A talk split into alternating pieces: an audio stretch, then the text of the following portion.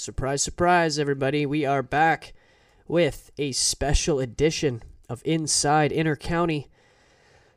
I, Andrew the Stuntman Stewart, am joined, as always, by my special, uh, I, you're special to me, my special co host, Chris the Laserbeam Lazar. Chris, a special edition of Inside Inter County. What brings us here today? Yeah, we didn't see that one coming, did we? No, we didn't. Um, In fact, we specifically said there won't be a second episode. Check us on Tuesday. LOL. Here we are. We were half right though. Kind There's of. no interview. Correct. There is no interview section today, but there are a number of hot topics that we wanted to get to because the, I guess, the landscape of inter county baseball is changing for some players, and there have been a handful of moves that we want to just throw at you today, bring you up to speed, and kind of utilize this platform for what it is, where Chris, the veteran, and myself, the non veteran, um, I'm just here to kind of bounce some questions off of Chris and kind of see what this, what all of these trades and moves mean for each team. So, without further ado, one team in particular that sent one player away only to immediately sign another, the Welland Jackfish. They are saying goodbye to Brandon Nicholson, and they are saying hello to Alberto Guerrero. The Jackfish shaking things up. Chris, what does that mean? Yeah, I I'll be honest. Today was wild. Um, I haven't seen like a day like this. Last year there were a couple moves. Um, sorry, I just messed up my my headphones. Um, last year there were a couple moves that were significant in the IBL. Um, I was obviously moved. Justin Gideon went to Welland. Welland kind of loaded up last year, and it's not something that you have generally seen in the league. Is the um, the roster turnover that happens around this time of year. But I think as the league has gotten better and as the league has gotten more competitive, teams feel like the margins are so slim that anytime you can make any kind of changes um, that are positive to your roster and can address needs, there's no point in not doing them. And they're going to find ways to do them. And Welland kind of set that trend last year. Add, like I said, adding Gideon, uh, adding myself, which didn't work out as well as any of us had hoped for. That might have something to do with the fact that I couldn't throw a baseball very well after that. But um, yeah, they've uh, they've done a few things. Brandon Nicholson, and and this kind of shows you how serious they are about going for a championship and really trying to win it all. Brandon Nicholson was a day one Jackfish. He came into the league at the same time that Welland or that Burlington relocated to Welland, and he's been there ever since playing in almost every game uh, for that team since he got there, and uh, and he's put up pretty respectable numbers, pretty good numbers. It you you said it kind of as like a like a one for one transaction, and that's essentially what it was. But it was a bit of a two part uh, a two part thing. Nicholson was moved to Hamilton, and then after Nicholson was moved to Hamilton, within hours, uh, they signed Guerrero, the the pitcher from Panama one thing that people need to understand about the IBL uh, as a league, for anyone who's new to the league, people who've been around know this, um, but there's a couple of important things to consider when we talk about anybody getting traded, first of all. Um, in the IBL, trades, es- essentially every player has a no trade clause. You cannot be traded anywhere that you don't want to go to. Um, so for Nicholson to go to Hamilton, he would have had to agree to go to Hamilton. Now, what teams will do sometimes is if they have something in place where they need to make a move like this, they will tell the player, hey, we have a deal in place with Hamilton where we're going to move you there. Um, if you don't want to go to Hamilton, then we're just going to outright release you and you can choose where you want to go. Nicholson okayed the move to Hamilton, and that's why he's there now. So we'll talk about what this means for Hamilton a little bit later on. I guess we'll just stay on um, Nicholson and Welland for a little bit and talk about why they made this move. And this goes into the second part of what I was going to say in terms of this transaction and why they did it and why Nicholson happened to be the odd man out. Welland has a lot of outfielders right now. They have um, Morello, Hogan Brown. Uh, they had obviously Nicholson. Um, Caleb Feuerstake just got there. They have a couple other guys who can bounce around the outfield or infield. Porcelato's played out there a couple games. So their outfield is crowded. And their their pitching staff is a little bit weak, especially when it comes to starting pitching. The reason Nicholson was moved out is because the IBL's import rule. The IBL only ha- you're only allowed to have four imports at a time in the IBL, and Welland had used all four imports: Davey Mendez, Brandon Nicholson, um, Jake Harford, and I'm drawing a blank on who the last one was, but they had used all four all four import spots. And with that in mind, in order to add an import arm, which is the easiest way to improve your pitching staff overnight, they had to move an import out. And because their outfield was loaded, it only made sense that Nicholson would be the one that gets moved. It's unfortunate. You look at Nicholson's numbers, and he's actually having a very good season, um, on par with his first season in the IBL, where he hit 293 as well. Uh, down on stolen bases a little bit this year, only has nine steals. I think part of that is just that when you steal 48 bases in a year, teams are going to take notice and they're going to do everything they can to make sure you can't do that anymore. Um, so that's kind of the skinny on why Welland decided to move Nicholson. And does this make, and again, it's kind of tough, make them a better team? Where does this kind of put them, you know, amongst other teams now? They're getting a pretty great arm in Guerrero. I mean, we watched this guy uh, fans would have watched him pitch recently um, in the what friggin' World, World Baseball, Baseball, Classic. Classic. I had to think about what tournament that was, though. The World Baseball Classic, and he throws heat. Um, he's got a lot of movement on his fastball. It throws gas. Um, big boy. I mean, it seems like if Welland were and are wanting to address that pitching and kind of get more established, they're definitely making the right move there. How do they kind of fill outside of, like you said, taking that crowded outfield and taking that crowded kind of group and moving them around? Does it uh, is there a way that they can replace that bat with somebody that's maybe already there, somebody who can step up, or uh, do they think and in a move like this, does this kind of, in your mind, make you think that they feel all good with the offense and just simply addressing a need? Yeah, I'll I'll talk about kind of how this came down and the conversations I've had with people in the organization and going back even as recently as a couple weeks um, or as late as a couple weeks ago, as recently as yesterday. Uh, I've had conversations with people in the organization who feel like they're in terms of their lineup, they're almost too crowded with talent that it's hard to get everybody in. Um, and they feel like they have too much of the same profile. And on the pitching staff, they need improvement when it comes to their starting pitching. That has been clear. That's been something that for the last couple weeks uh, was really highlighted, especially when Harford went down with injury. He really did carry a lot of that load. Uh, Jaffine's work situation doesn't allow him to show up on weekdays, so he can really only pitch on Saturdays and Sundays. So that kind of limits him in terms of the flexibility when you do have a week where you might play Tuesday, Thursday, Friday, Sunday. Uh, obviously, Jaffine can only start the one game on the Sunday. He can't go on the Tuesday as well. Right. So they do need to find somebody who's there and not just someone who is serviceable and can come in and pitch, but a top end arm.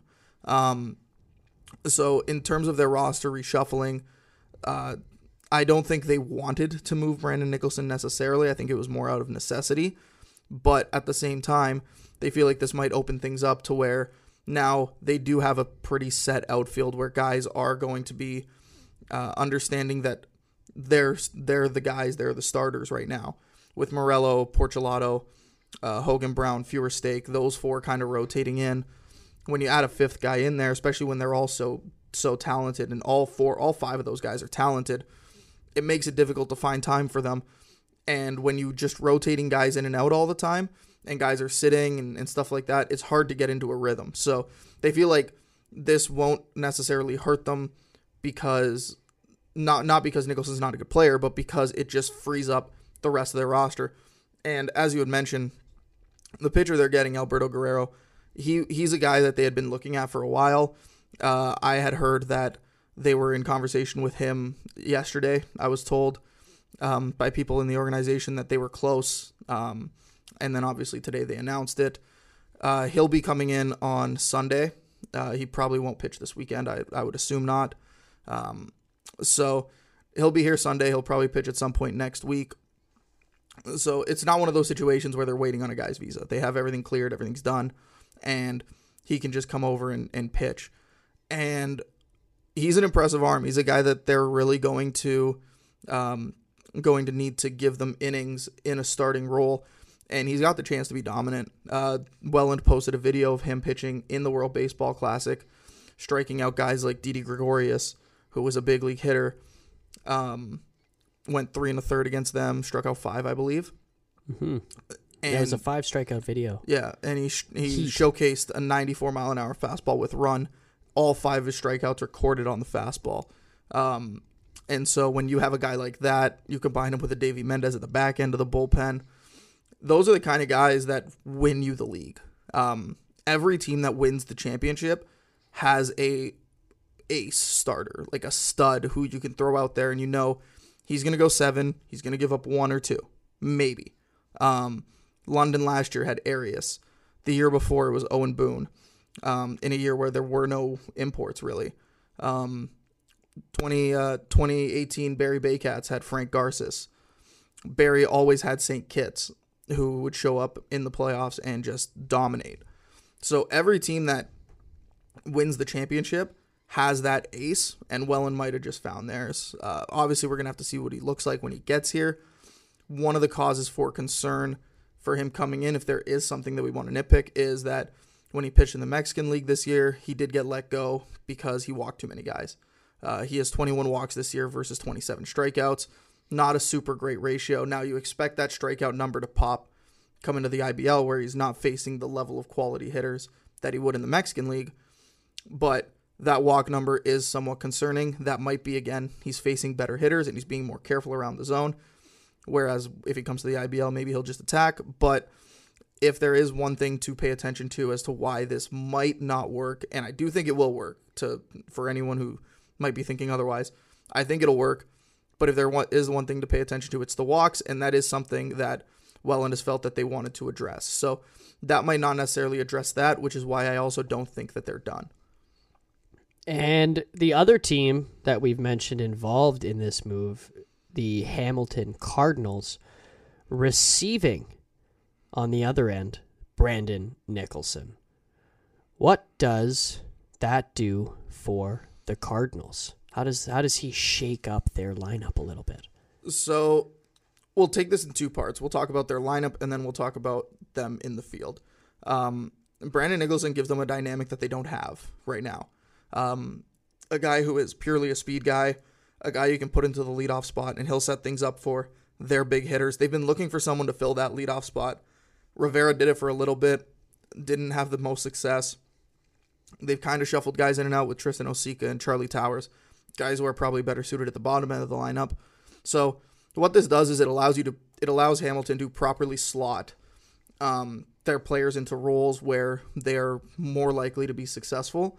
Um, talking to, I spoke with manager Dean Castelli this morning. He told me that Nicholson is going to be leading off uh, at least to start. Obviously, you know, depending on how that goes, maybe he moves to two, maybe they shift somebody else up to the leadoff spot, but he'll be hitting in the top of that order uh, to start. From the defensive side of things, it's funny because we were just talking about how Welland has a crowded outfield. Hamilton's outfield is arguably even more crowded than Welland's. Uh, Nick adding Nicholson now, that gives them five outfielders that are all very good. Um, Clayton Keys, Tyler Duncan, they're mainstays. They're not going anywhere. Uh, Jordan Shoffland, who they, they just added, um, import utility guy who went to University of Maine. He played left field for them against London on Saturday. He's kind of a two way guy. Um, Danny Berg has had a pretty good season. He's he's a really fiery competitor, really, really, um, really scrappy player who you successful teams need guys like those. And then you have Brandon Nicholson. Now, the one interesting part about this is Nicholson, when he was in college, was a shortstop and he was a middle infielder. And so you ask yourself, why would uh, general manager George Halim make this move? Well, they've been wanting to address their middle infield, right? From conversations I've had with them, they are they they have been looking to address that and they feel like that is an area of need for them. They don't feel like they have a pure shortstop on their roster, a guy who they can put there at short, trust defensively, and also contribute with the bat. Rivera, they feel probably was more of a second baseman in that in that spot. Um, thrust it into shortstop by necessity. Charlie Towers, same kind of idea. Um, Brandon Nicholson, a guy who does have experience playing Division One baseball as a shortstop, could come in and, and it's been a few years, so we'll see how it goes. Um, but it's not like it's a it's a position that's unfamiliar to him. He's done it before. He moved to the outfield his last year of college, um, and in the IBL he's been in the outfield ever since. But again, this is a guy who growing up was a shortstop. In college, he was a shortstop. It's he's he's not going to go in there and be completely unfamiliar with the position. Um, Castelli told me that he's going to play both. He's going to play a little bit of short. He'll play a little bit of outfield. Again, kind of figuring out where he fits best. Expect some growing pains, obviously, the first couple games when he's at short. The guy hasn't played there in five years. Um, so if, if he looks a little bit rusty, that's why. But Nicholson's a great athlete. Um, he's he's a really good teammate uh, from playing with him last year. He'll do whatever the whatever the team needs him to do to be successful. Um, and I think this is going to be a good move for for both sides, and it's something that is going to address, even if it does. Let's say he goes into short and doesn't play well, even if he ends up being an outfielder or a DH, uh, whatever the case may be, he's going to help them offensively. So uh, overall, I think for Hamilton, it's a it's a no brainer for them. Well, they're certainly excited over there in Hamilton. I know that. What was it? I just read a quote from George, the GM just came out to basically speak about the attractiveness of a player like Nicholson strictly because of his quality and his accomplishments so far. So definitely some exciting stuff with those two teams kind of shaking things up. On the flip side, you have a London Majors team that has recently said goodbye to um, one of their, I guess, offensive players, a player who was contributing quite a bit of offense at the start of the season. In fact, they were named uh, Player of the Week uh, in May. Do you know who I'm? You know who I'm talking about already. I know who you're talking about. Yeah, yeah. London Majors catcher Eduardo Di Olio. Yes. Yeah, he's uh, no longer a major. What does that mean for for the catcher, and where can we maybe see him reemerge? Um, so Deolio's issue was that he was hitting poorly at the end of his run, and the writing was kind of on the wall with with this one once they signed Chris Ruiz. Uh, Chris Ruiz went in there, impressed on all levels in his first weekend with the London Majors. Um, kind of made Deolio expendable, to be honest. Uh, yeah, he was he was great his first week of the season, but the problem is the the season's not a week long, right? Um, talking to some of their uh, some of their players, they felt that he wasn't the best defensive catcher. Um, that defensively, his his game calling wasn't great, uh, and all those things, which might have also led to the demise of their pitching staff to this point, uh, with the exception of Owen Boone. But you could um, you can immediately see the turnaround. Right, last weekend, throwing up a shutout against Welland on Friday, giving up four runs against Hamilton on the Saturday, and I believe those four runs all came in the same inning. Um, so yeah, Ruiz has gone in there and he's been he's been everything they could have possibly asked for. Unfortunately for Deolio, Ruiz has been everything they wanted Deolio to be. Um, and unfortunately, sometimes you just don't live up to that. And in this league with only four import spots, you can't you can't use two spots on the same position, right? Like right. especially especially catcher where there's no flexibility there. Um, you know, you can have a pair of outfielders, you can have a pair of infielders, you can't have two catchers. And so one of them was going to have to go, and it wasn't going to be the guy they just brought in to be a catcher, um, who also was impressive in his first weekend. Yeah, definitely tough to see from, like you said, a guy who started off really strong, showed a lot of promise, and I mean, it would be a shame for us if the seasons were only a week long. But yeah. in his case, kind of wishing that went out on that high. But I'm sure if the opportunities arise, we could see him come back up with another team. I'm not sure where other teams might be at with all of their imports Um, but if uh, there's a chance, um, you can see from his track record, he does have the opportunity and the sorry the the promise to be offensive. So who knows? Maybe a change of scenery for him um, somewhere down the road can offer that. Speaking of changing of scenery, that's right. The Kitchener Panthers, they are looking to bring in an import. Speaking of import players, what can you tell me, and maybe what have you heard, Chris, about the Panthers' new import starter coming? Can we expect that soon? Yes. So Mark Perret, I want to say. I see the accent, so I apologize, Mark, if I get it wrong, if I get the name wrong. But um, he uh, he actually tweeted at us um, with information. He covers the Kitchener Panthers. He tweeted that sources tell him Cuban import pitcher Yadier Martinez looks to be about a week away from the Kitchener Panthers debut. His visa's approved, and hopefully he'll be in Canada in about a week. So, with that information, we spoke last podcast actually about Kitchener's lack of pitching depth. If anything, this is going to help that, right? We don't know what he has until he gets here. The one thing I will tell you is as long as I've been in the league, the Cubans that Kitchener brings in are not scrubs. They bring in good arms. Um, going back a couple years to a guy like Miguel Lahera, to a guy like uh, Noelvis Entenza, who was here for a while, um, guys who pitched on the Cuban national team. I know the guys in Kitchener have been really excited about Martinez for a while, and they've been hoping that he could come over. Um, so again, time time will have to tell how how he looks, but now they it looks like they're going to have a three man rotation with Hauk, Martinez, and uh, their other Cuban lefty. So it'll be it'll be interesting to see how that works. That should also improve their bullpen because it'll allow them to move a guy like Jacob Douglas into the pen, who has been effective at times this season.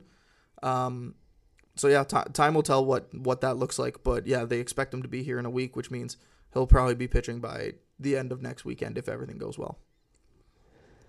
Well, there was supposed to be a game tonight between the Panthers and the Leafs. For those of you who don't know, that game has been postponed as the city has closed the field due to inclement weather. So, game not happening tonight, and um, there's no, there's not a whole lot, not a whole lot you can do there. Um, we uh, we move. You We move. Games games will happen. Games will not. Honestly, Um, we've been really fortunate this year in the IBL. Uh, usually, by this time of year, there are a ton of um, rainouts, especially in May. We've been really fortunate to not have any, except when Kitchener's involved. Kitchener seems to be involved in every rainout this year. So and, and I, I, I I could go I could go and say that maybe the gods are doing Toronto a favor because they don't want Kitchener smoke. Now who knows what I've just done? And, now, if you said that yesterday, if you said that before yesterday, you would have yeah, uh, you would have prophesized exactly what you said. That every prediction you have is wrong Is because wrong, Toronto did beat they Kitchener sure last did. night. And And, some, and one more point, sorry, one more point on that. Um, talking about Kitchener getting all these rainouts. The thing that makes this really difficult in a league like this is that the league is scheduled to have three games every single week. Occasionally, you'll have four. The problem with this is that when when you start to have rainouts that build up on each other, the se- the season gets shorter the longer it goes, which means there's less dates to reschedule to. That means Kitchener might find themselves in a situation where they got to play four games one week, four games the next, or five games in a week even. Uh, when I was in Hamilton a few years ago, we had so many rainouts in May. We ended up playing, I think, five five games in six days, um, and like seven games in ten days or something like that. So those really add up, and especially for a pitching staff that we've said isn't the deepest, uh, that could definitely take a toll. So the arrival of Martinez uh, could not come at a better time for them. No kidding. Yeah, I didn't actually know that about how you're right. The season would get shorter, and teams then are in a situation of, oh crap! Now we're having to play a bunch more games at the end of the year when we're trying to maybe get healthy, or maybe we're trying to you know rest some guys and get ready for the playoffs. Now there is no getting ready, but as we've seen in other sports, double-edged sword. Sometimes that works out because you can catch fire and you turn into a playoff Welland where you win 14 in a row, and those 14 just happen to be the last few games of the season and then every single playoff game uh, going forward. Now, we just talked about the Maple Leafs, and they played last night, but they've they've got two newbie, or sorry, one newbie, um, if I'm not mistaken, in Evan Elliott. Uh, he signed with Toronto and pitched last night a scoreless inning in his debut. Also, Dustin Richardson. Richardson pitched the Undertaker. a the Undertaker. Yo, is that actually his nickname? Yep, the Undertaker. Oh man. Well, welcome Dustin Richardson to a future episode of Inside Inter County because His the walkout song is the Bells. It's the Undertaker. It's the Undertaker. And if you watched him pitch in this league, you'd understand why. by God, by God, he's killed him. He's broken him in half. That's, crazy. That's how guys feel when they come to the plate against him. He is the way we talk about Davey Mendez. The game is over when he comes in the game. When the Undertaker comes in the game, the game is over. Dang. Well, what can you tell me a little bit more about the Undertaker and Evan Elliott as they, you know, were dominant last night in a Toronto win? So we'll start with Richardson. Sure. Um, Richardson has been in the league for a few years. Right. and he has been like we mentioned he's been absolutely dominant a lefty who pitched for the boston red sox once upon a time um, he is from kansas but he is a canadian uh, arm so he doesn't use an import spot um, he completely changes their bullpen like their bullpen la- last year they missed him a little bit. He was hurt uh, in the playoffs last season so they didn't have dustin richardson at his best. Unfortunately with where they were at with their rotation they needed him to start and he just he, he hasn't done that in a long time. And so because of that he had some arm issues some forearm tightness things like that that didn't allow him to be himself. But he came back. Last night was his first outing and he was as you mentioned he was he was outstanding last night pitching in the eighth inning not the ninth um, but it was actually the biggest point of the game because they had just taken an eight to five lead, and he comes in against one of the better offenses in the league, and he completely shuts them down. So he uh, he's definitely a welcome a welcome addition to a pitching staff that desperately needs a guy like that in the back of their bullpen. We saw Toronto at the start of the year blow a bunch of games um, late because they just didn't have the arms. When Richardson's on the mound, they will not be doing that. He will be dominating the back end of games and as we mentioned, the way we talk about Davey Mendez, that's how people have talked about Richardson for longer than that. I remember seeing Richardson in, I think it was 2018 when he was with Toronto. I think that was his first year. He came into a playoff game when Toronto was down, or sorry, Toronto was tied uh, in the game, but down in the series, uh, two to one in a best of five, and it was win or go home for them in Guelph in front of uh, pretty much sold out Hastings Stadium. And Richardson went in there in like the sixth inning. And a guy who had thrown one or two innings all year, he goes out there and he throws five scoreless innings. I don't think he gave up a hit against a pretty good Guelph lineup at the time. And that was like you you could feel it. Like you could feel that Guelph was just begging that they didn't give up a run for long enough to, for Richardson to come out of the game, and he just never did. Um, there was a similar game in the in the finals against London in 2021 when Richardson went super deep into extra innings. I think they ended up going like 15 innings or something uh, in a Toronto elimination game. Same idea. Game four, down two to one in the series of a best of five, and he was stayed in the game long enough for Sean Riley to hit a walk off homer. So he he's one of those guys that come playoff time, you you don't want to be on the other side of that. Well, the Maple Leafs were, I guess they have been busy. I mean, they've got Evan Elliott now, the right hander, like we just said, Dustin Richardson, but they also added uh, Julian Tomo- Tomochko? Julian Tomochko. Tomochko. See, I'm I'm gonna butcher those until we, we Tomochko, get them Tomochko, out. it's close enough. But he- another right-hander, and also, I don't know if we talked about it. I don't. I can't remember now, even if just from a few days ago. But um, they were kind of surprised to see former IBL MVP, All Star, and Leaf manager Garrett Takamatsu. That whole Leaf manager thing was so funny last year. So quick story time because you weren't part of the you weren't part of the league last I year. was not. Um, so they've introduced a rule that we can pretty much call the Garrett Takamatsu rule um, this year. So last year, Takamatsu went to the Frontier League and he came back um, late. So they released him to play in the Frontier because you can't be signed in both places at once. So Toronto released Garrett uh, to go to Quebec, went and played there, was going to come back for the playoffs. Um, I believe he got, I, I don't know if he got cut or if he was hurt or what the case was. But anyway, he was back in Toronto and they wanted him to play. He'd been in the act- playoffs. inactive due to an injury for a while. Yes. And Don't know um, if that had contributed, but Yeah, so he came in and um, he wanted to play. But the league unfortunately had a rule saying that, you know, the signing deadline is what it is. And if you're not on the active roster at the time of the signing deadline, you're ineligible to play in the playoffs. And so, unfortunately, there was nothing that Takamatsu could do, even though he had technically qualified before leaving. So, in the IBL to qualify for the playoffs, you need a certain amount of plate appearances and a certain amount, or a certain amount of innings pitched. Um, I think this year it's 25 plate appearances for hitters. So, because of that, and Welland actually had the same thing. Scott Gillespie uh, was going to come back after the exact same situation happened, and Welland and Toronto were vying for them both to be allowed back in the playoffs. And it was unfortunate because if you're like as a league, you want your MVP to play in the playoffs, right? Like you don't want that guy to not be allowed to play. But because of the rules, they weren't he wasn't allowed to play. Um so kind of as a um I don't know if it was as like a slight to the league or what the case may be. Topolie still did everything. Uh, he was he was the manager. He still did everything. Like he still managed. He still like made the lineup card, made pitching decisions, all that stuff. But they assigned Takamatsu as the manager so he could be a part of their playoff run.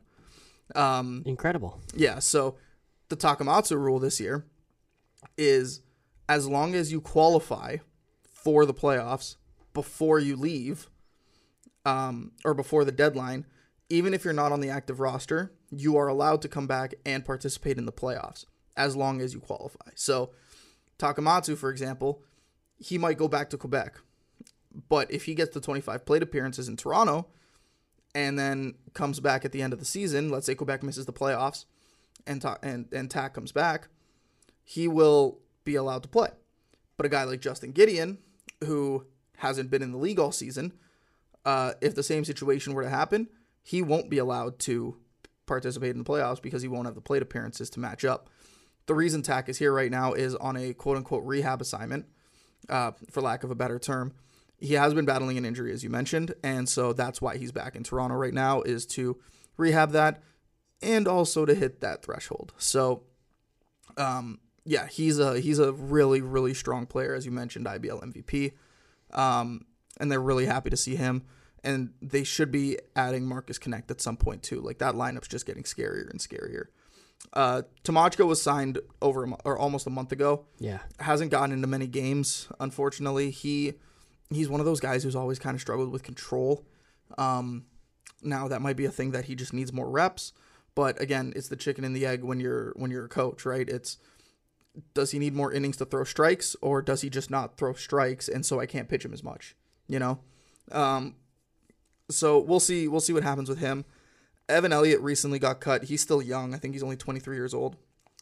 He recently got let go by the Texas Rangers after getting off to a really tough start this season. Only through three and a third inning, walked eight guys. So he has had control problems pretty much his entire minor league career. Um, now maybe coming to this league where again you're not facing the same level of competition, he can be more aggressive and he can attack the strike zone, but he's uh, still a bit of a project. Really hard throwing guy. He throw he he throws mid 90s, uh, low to mid 90s. So Toronto has a few dudes in on that team that throw absolute cheese between Elliott, Procopio, uh, Tamachko's gotten up to 91 in the past, um, and the Undertaker. So they're uh, they are loading up ahead of the deadline. Uh, Jeff Lounsbury's been busy. Well, I think they're doing it the right way, adding the veteran, the Undertaker, to, I guess, mentor and as the uh, as Mark Calaway, the WWE Undertaker would, you know, put it. He, he's mentoring the younger talent. He's kind of fostering them along. Now, Richardson's not going to put any of these guys over, if you know what I mean. As in, if you're not pitching well, he'll come in and he'll take your spot. That's no problem. But I don't think he's got to take anybody's spot. That guy has his spot a spot. established. No kidding. Shout out to Bushman. I think the Bushman might have came up with that nickname for him. I can't remember exactly. I know they refer to him as that. So Well, we'll I don't know if they came up with that, but we'll find out. I'll get in touch with the Bushmen. I'll send them a DM. The Leafs are going to be busy. Um, they were supposed to play five games in six days. It's going to work out to be about four games in five days now, or something along those lines, with the cancellation of tonight's game against Kitchener. But nonetheless, making some moves. Teams are getting better. Teams are getting, you know, already playoff ready. It looks like a bit of an arms race this year, which is interesting because we've never had one of those in this league. Um, teams have always added a couple guys here and there, right? Like Richardson, even the last couple years, usually comes around this time of year. Um, we weren't sure if he was going to come back this year, but it does look like like everybody at the top, especially, is kind of loading up for for a playoff run here. So signing deadline is July 25th, 19 days away. Um, yeah, don't expect this to be uh, to be done. I've also heard from from a source I tweeted earlier. Uh, Welland's not done. Expect a move from them fairly soon. Um, to uh, to try to again address some things on their roster. It might be an addition, it might be a subtraction, uh, in order to help set them up for something later on down the road. So, um, yeah, lots happening in the IBL this week.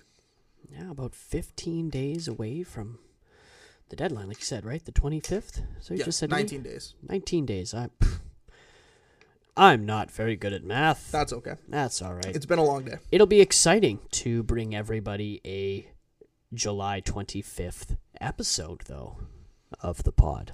It's a little bit like the um it's a little bit like the NHL trade deadline unfortunately though, where like deadline day usually isn't super busy, Right. but around the deadline it looks like this year is going to be busy. So we'll see. Well, But we will we will bring an episode around that time to recap all of the moves and see what everyone's final roster looks like. and of course, don't, um, I guess, don't be afraid to check in on our socials. Social, Twitter. Twitter's the main one. Yeah. I haven't moved us to Instagram or anything else yet, but That's We'll- okay. We'll, get there. We'll, okay, we'll stay on Twitter right now. We'll get there. At Inside IBL Pod on Twitter. I also tweet out a lot of uh, a lot of stuff from my personal account when it comes to um, transactions and information and things like that. If you want something that's completely up to date and don't want to have to wait for the podcast, follow me at Chris underscore laser eight. That's L A Z E R, and then the number eight.